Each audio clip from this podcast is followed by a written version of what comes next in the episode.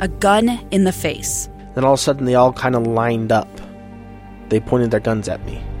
And this is the point where I thought, I'm going to die today. Started two years of horror for an American in Venezuela. They said, You need to give us your phone and get ready because you're coming with us. I'm Becky Bruce, and I spent a year researching and piecing together Josh and Tammy Holt's story about their ordeal in a notorious prison. That's when everything started to turn bad. We had another pound on the door. Boom, boom, boom. And there was the police once again. You can binge all of the episodes of Hope in Darkness on KSLPodcasts.com or wherever you get your podcasts.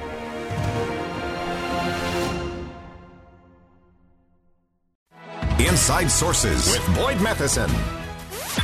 Next is now. Well, what's next? You could soon add your driver's license to your cell phone. Apple announced plans today to let people add their license to their wallet on their iPhone or Apple Watch, and Utah will be one of the first states to to uh, let uh, that new technology play out. Uh, really pleased to have ABC News Mark uh, Remillard here to talk about that. Big announcement coming from Apple today and all those ramifications. Mark, thanks for joining us. Hey, thanks for having me.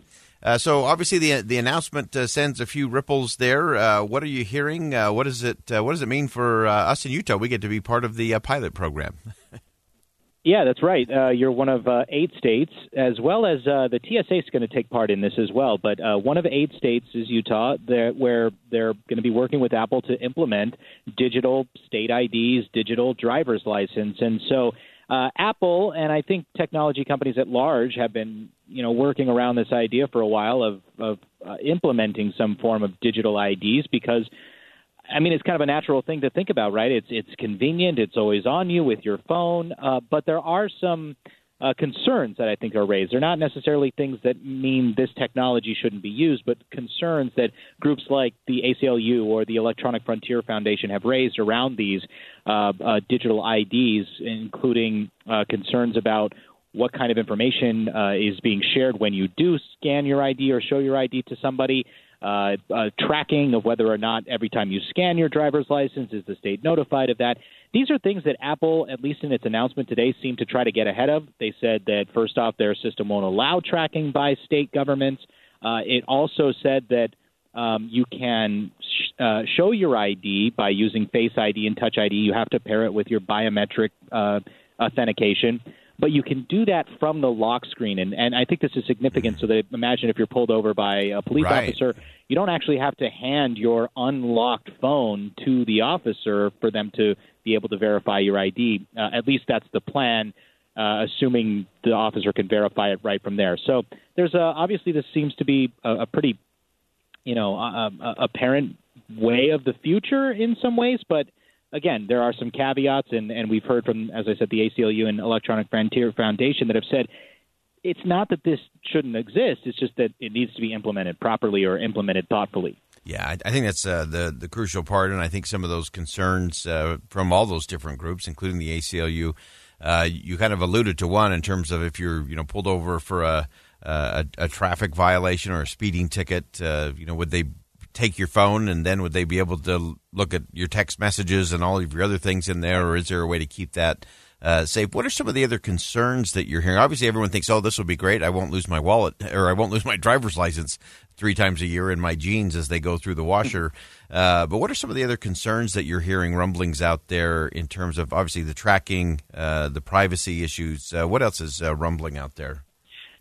Yeah, I think those are the two big ones. Is you know the ability to uh, present this information from the lock screen of your phone, so that you're not, as I said, actually having to hand your device over to um, a TSA agent or a mm-hmm. police officer. Uh, the tracking issue, but I think one of the other things is, as this technology becomes more ubiquitous, which it very likely will, uh, there's the concern about uh, what happens for people if this becomes the standard technology is there still an option for the physical medium as well? And the need to accommodate and understand that there are people who don't have smartphones. There are people who don't want to use this technology but they still need to be able to show their ID places and still need to be able to travel and these kinds of things. So you know what I mean? What, what I'm saying is you can you can take these steps forward for implementing this kind of new technology, which is very convenient uh, in many ways. But at the same time, it's as I said, I think it's that thought of how do you implement this thoughtfully so that people also aren't left left behind. Uh, there's a huge portion of the senior population in the United States that doesn't have that don't have smartphones. Uh, there are people, especially in the early days when when since Apple's the first to really get to jump into this area, but presumably other smartphone manufacturers will. But uh, poorer Americans who may not have the income to afford Apple phones. Uh, at this point, obviously, with just Apple, you wouldn't think that this would be that ubiquitous or required that you have your ID on a digital medium.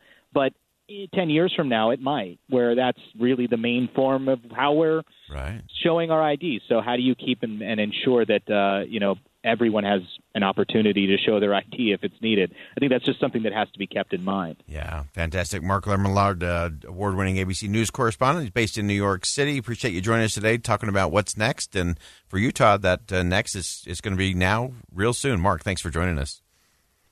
Thanks for having me. All right, again, that's. Uh, Mark Remillard from ABC News, and uh, it's always interesting to, to just kind of see how these kind of technology pieces move out, and of course, many people panicked when they're they had the thought of you know having a digital wallet and having their uh, credit card information on there, or being able to scan their phone instead of scan a credit card, and uh, all of the the concerns, security concerns, tracking concerns, uh, personal data concerns. Uh, all of those are real concerns, and uh, as Mark pointed out. Uh, it's interesting that Apple was very much out front in their statement in terms of trying to to kind of negate or minimize some of those worries and concerns uh, from organizations like the ACLU uh, and others on the digital frontier. Uh, and so, of course, there are things that need to be worked out. Uh, Utah is uh, part of a, a, number of states that will kind of be first on the list, and uh, Apple was very praise heavy of Utah, always uh, a forward looking state, they said in their statement today. And uh, Utah's uh, an opportunity for innovation and, and the use of technology.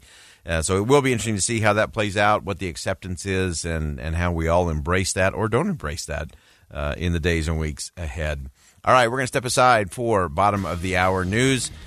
Mr. Rogers' Neighborhood aired its last episode 20 years ago this week. We're going to revisit a conversation I had with uh, Court Mann, a good friend, on letters Mr. Rogers wrote and what we all can learn from them.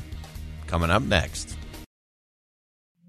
Two years ago, Americans watched in horror as a crisis unfolded at the Kabul airport. She was tear gassed and beaten.